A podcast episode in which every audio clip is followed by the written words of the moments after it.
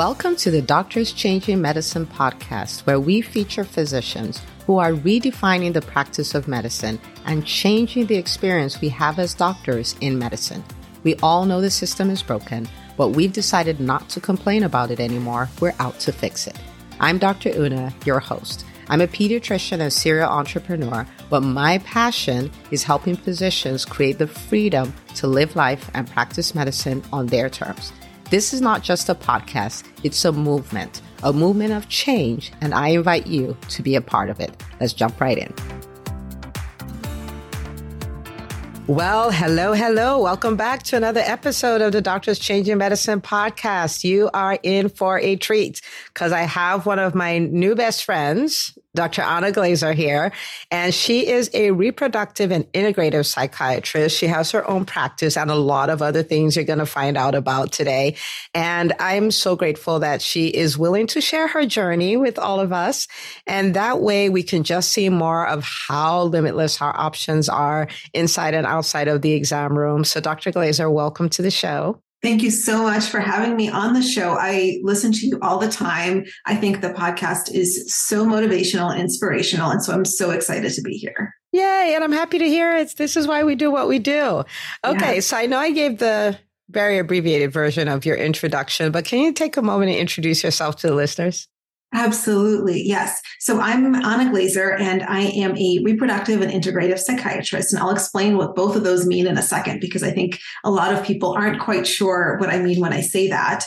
I actually started my educational journey on the East Coast. I attended Harvard for undergraduate, did residency there, and then came out to the West Coast and joined the UCSF uh, faculty. I also completed a fellowship. And then after spending about five years or so in academia, decided to start my own private practice, which I called Women's Wellness Psychiatry, which really focused on the reproductive mental health of women. And so reproductive psychiatry is essentially treating women through the reproductive lifespan. So it includes working with women who have premenstrual symptoms, challenging fertility journeys, pregnancy, postpartum, all the way in through perimenopause, really whenever there's a hormonal component to mental health symptoms. And I launched that clinic back in 2017, and it has since grown quite dramatically. I initially began as a solo clinician, and we now have a team of 11 clinicians. And so we're trying to serve as many patients as possible throughout all of California and really driven by basically what our patients want, we went into the direction of integrative psychiatry. And so integrative psychiatry is more of an approach. So that psychiatry is more than just prescribing medication. And so you integrate a whole bunch of other different types of treatment modalities into the care of your patient. So it includes psychotherapy, it includes complementary treatments, it includes thinking about the role of nutrition, ecotherapy, physical activity, supplements, botanicals, all of those kinds of things. And a lot of our patients were pushing for treatment options outside of kind of the traditional Western medicine approach. And that's why we went into integrative psychiatry as well. So that's what those two words mean. And I've synthesized them together in my private practice, that's what I really love to do all day. I love it. So I want to start off with what made you decide to start a private practice? Because there is this narrative that private practice is dead, right? And I think a lot of times in academia too, it's like, yeah, just stay on this other side, right? The entrepreneur side, that's the dark side. At least I hear a lot of that, right? And so what made you decide to do that? Yeah, it's so it's interesting because it absolutely that is the case. And I think what ends up happening quite a bit is that people don't necessarily feel confident to start their own private practice. I know I actually, on the other side of it now, do a fair amount of mentorship of young clinicians who are just going into practice. And it sometimes it feels like you're just reinventing the wheel over and over again because you have to just figure it all out. And so wouldn't it be nice if someone has kind of who's done it before who has figured it out can show you how to figure it out? So that's one of the things that i really enjoy doing is that kind of mentorship. And so when i started so back in 2017 I don't think that the word burnout was really in vogue. I didn't even know that that word existed back then, but looking at it from today's eyes, I think that's what was happening. I just didn't have a word for it. And so because of that, you know, I mean, just classic symptoms of burnout, you know what I mean? Like the irritability and like all of those things that kind of go with it. And so I kind of fortuitously found a space that really resonated that connected just a physical space where i could set up a, an office and you know just piece by piece put all of these things together and really just found that i really enjoy more than anything the autonomy.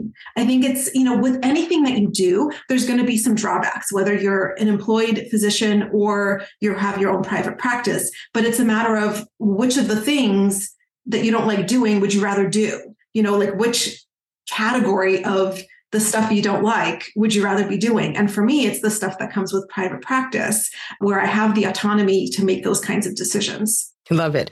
There's going to be something you don't like. Pick what you don't like. Yeah, exactly. I love that. Now, congratulations on your growth, right? Because growing from a solo clinician to having 11 clinicians, that's a significant amount of growth.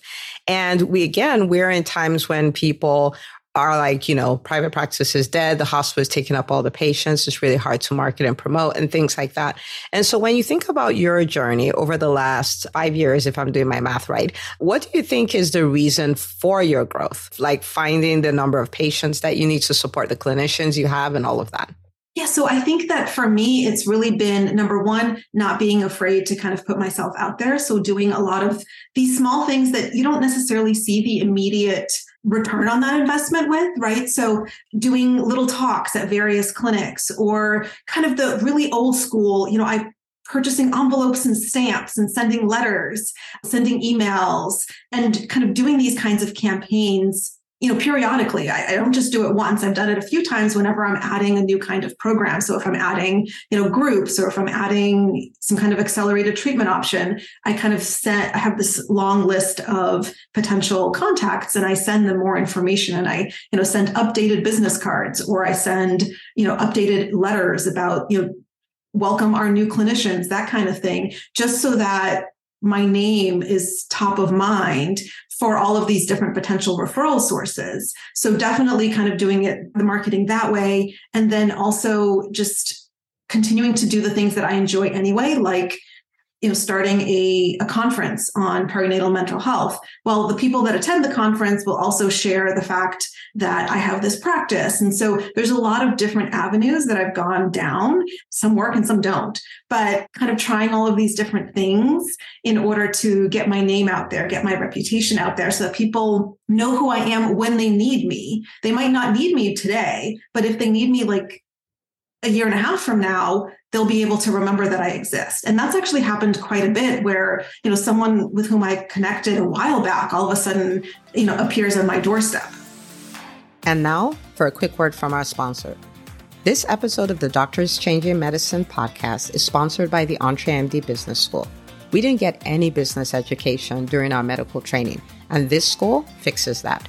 It is the only school of its kind that helps physicians become thriving entrepreneurs who make money have impact, and have time for the things that matter. You will get the coaching, accountability, and community you need to be successful. To find out more and to save your spot, go to entremdbusinessschool.com. And now for the rest of the episode. Okay, so if you're listening to the podcast, you can't see me giggling, right? Like, but if you're watching the video, like, what is she so tickled about? because this is all this stuff that again, I applaud you on because that's the stuff we, we don't want to do. you know what I mean? And the words you use, I just want to make sure nobody missed it. You're like, I'm not afraid to put myself out there. And that's the number one thing as physicians, as a community now, like we don't like doing. And then you said it's the little things, the small things, and a lot of them do not have immediate results. So it's the long game and is being willing to do the little things, right? Like otherwise what we want to do is chase the shiny object that gives us the immediate response. But it doesn't exist. That's not the no. way it works. And so when you started talking about it, like, oh my goodness, I'm in heaven. Yes, yes. and I hope everybody got it. And this is for any kind of business that you're starting. This is for any kind of mission you're putting your weight behind. It is about putting yourself out there relentlessly. It is about doing those things that are quote unquote small, quote unquote common sense, you know, like, you know, the way it's been done and things like that. And being okay with not getting an immediate response. Like you still are all out there full offense, even though you don't get the response right away. So that was, ugh, that was so good. Yes. you made me all kinds of happy. okay. Excellent. So when we talk about a team, if you have 11 clinicians, that means you have more support staff and things like that. And then that also creates this dynamic of needing to lead a team, needing to grow your leadership capacity and things like that. And so what have you found challenging about leading a team? And what are some of the things you've done to grow as a leader? I think one of the most challenging things is as physicians, we're not really taught a lot of these things. I mean, I'm running a business and I don't have any background in business. I mean, you have an entire school now, but five years ago, I'm not sure your school existed. it did not. It did not exist two and a half years ago, actually. Yeah. So just kind of having to figure out the business side of medicine is really challenging. And how do you navigate annual reviews with the people that work with you? How do you navigate feedback? How do you navigate all of those kinds of things? And, you know, some of it translates because, you know, we've worked with residents and med students. And so there's a little bit there, but it's not quite the same as it is in private practice. How do you set your fees? I actually now do some uh, consulting for people who are starting. And one of the number one questions I get is, how do I set my fees? And we kind of spend an entire conversation trying to figure that out. And so part of it was a little bit of trial and error. It also helps that my partner, my spouse, is someone who does have a background in business and you know tried to share some of those skills with me. So I think that helps as well. And then part of it is just experience over time. All right. So experience over time, and it helps if you marry somebody with business experience. okay. So, so now you start the practice because, you know, you were experiencing burnout, even though you didn't know that's what it was. And I'm sure you had a little bit of the itch, the entrepreneurial itch messing with you there. And you start the practice, you grow the practice and you're going like, hmm, don't think I'm busy enough. Let me come up with more stuff because you have the podcast, you do the events, you have the fellowship. So talk to us why why being a doctor wasn't enough then having private practice was not enough. What's going on? That's a great question. I'm still not sure i quite know the answer to that question. I don't know um, the answer for me either so that's okay. Just give me your best shot.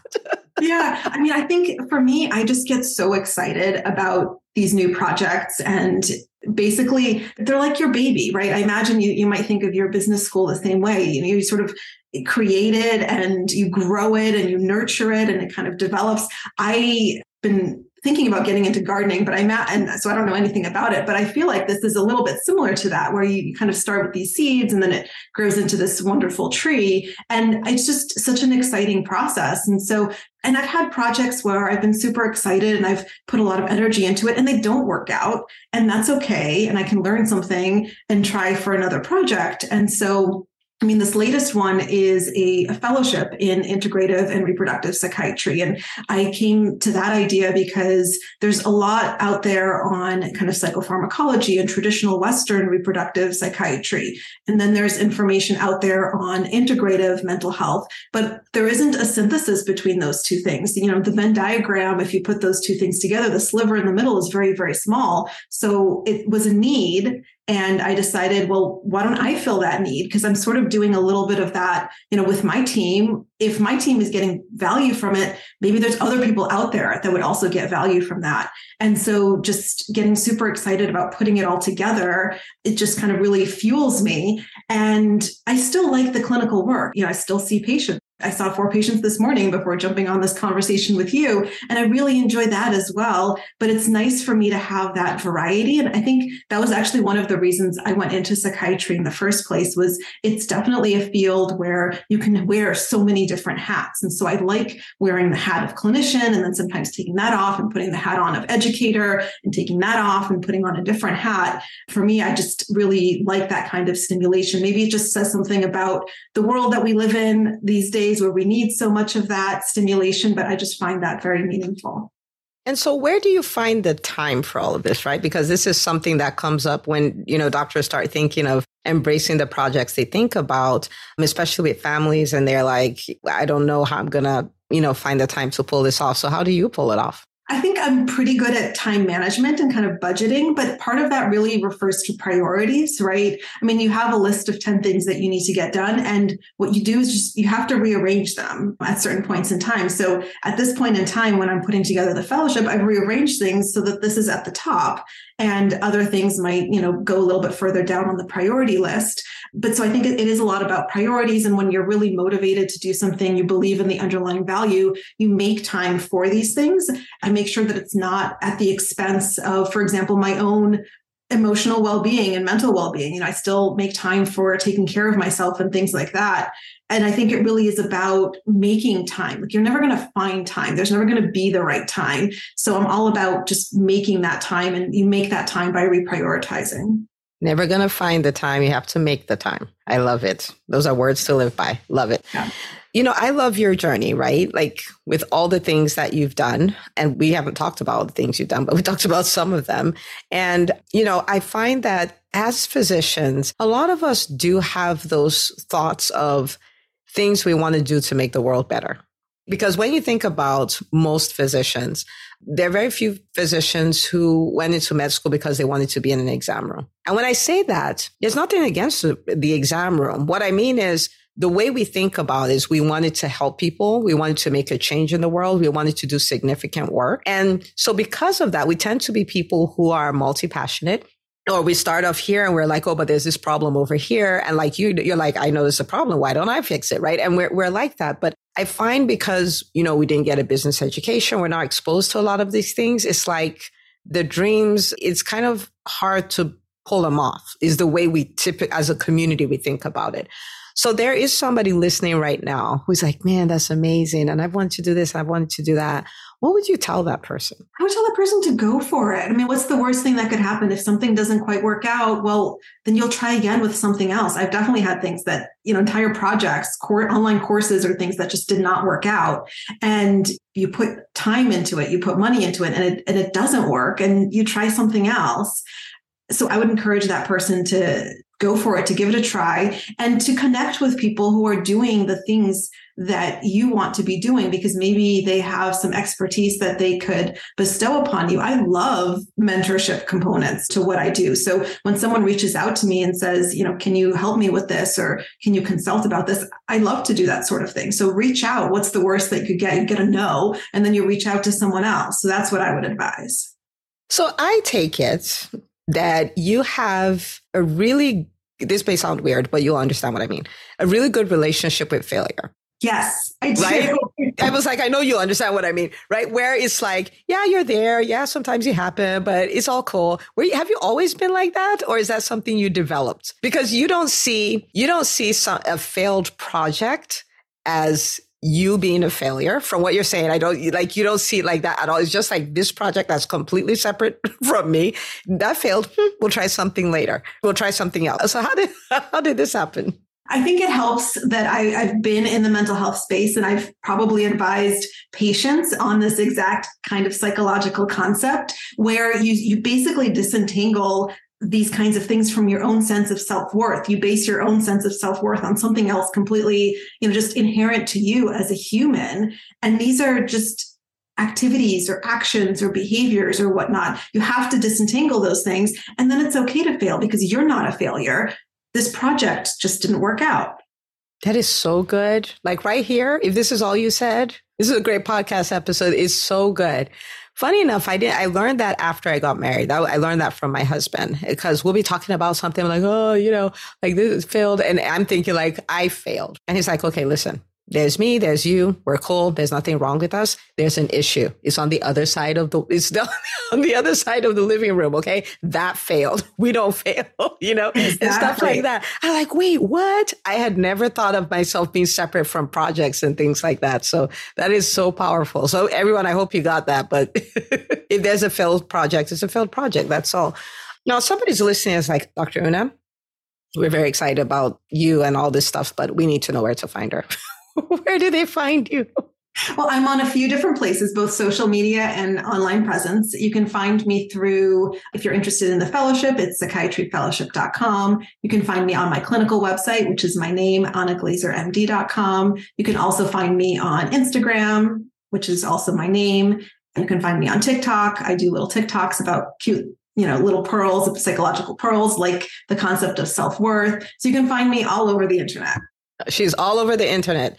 so, did it ever bother you? Because again, a lot of physicians are like, but I'm private. I don't want to be on social media. How can I do this without showing up? I'm like, once you find out, let us know. We will give you a Nobel Peace Prize because I haven't figured that one out yet. Exactly. And I don't, you know, I don't post a whole lot of things about, you know, my private life. On TikTok, I post one, two, and three minute videos about various psychological pearls. So I'm presenting myself as a physician and an expert on this topic, not as Anna. And that that is exactly what I do. So that you and I, we're cousins. That's my conclusion yes. after this. We're cousins. Because you can still be very, very private and still say what Dr. Glezer said that I'm all over the internet. You can be all over the internet and still be private, right? Because you're showing up as your persona as a physician or your persona as an entrepreneur, but not necessarily your private life, like your, what you do with your spouse or your kids or whatever. That none of that has to show up at all. So that's fantastic. Now with this podcast, I tell people that this is more than a podcast. This is a movement. It's a movement of change in the physician community, right? So we have all the narratives. We have the burnouts. We have most physicians saying they would not recommend another family member becomes a physician. There's a loss of job security, if you will. And and all these things going on. But I'm like, there's a million of us. If we don't like this stuff, we can change it. And so I always tell the doctors, listen, I'm like, share the episode, share with another doctor because this is important. And the more of us that get it, the more of us that change, the more the physician community as a whole change. So what would you say is the reason why a doctor listening to this episode absolutely has to share this episode with all the doctors in their lives? So I would recommend sharing this episode with all of the doctors in your life because it's really a lot of the things that we've talked about are so inspirational motivation. If you're feeling stuck, if you're feeling burnt out, there's so many different directions. I think the issue with burnout is feeling trapped. And if you can just open the door by applying all of the different concepts that we just talked about, then you don't have to feel trapped anymore. You can just kind of walk through that door and keep moving forward. And that's why I would recommend sharing it. Love it. Has to be one of my favorite episodes of all time. Love it. Okay, people, you heard her. Okay. And that is so powerful. I've never quite thought about burnout like being behind a locked door. That's Ugh, such a beautiful visual. You heard her. Go share the episode. Take the things that you've heard about, run with them. If you've been thinking about starting something, you've had that itch, you can. Like you really can. And you may have some failed projects along the way. But the thing is, the ones that do well will make up for them. Like it's fantastic. So, Dr. Glezer, thank you so much for coming on the show. This has been so much fun. Thank you so much for having me. I've loved it. Yay. Okay, people. I will see you on the next episode of the Doctors Changing Medicine podcast. Go be great. Thank you so much for listening. Now, this is too good for you to keep to yourself, so I want you to do three things. Number one, subscribe to the podcast if you haven't already. Number two, share this episode with all the doctors in your life. Number three, share it on social media. Until next time, remember you are a huge part of a movement changing medicine one podcast episode at a time.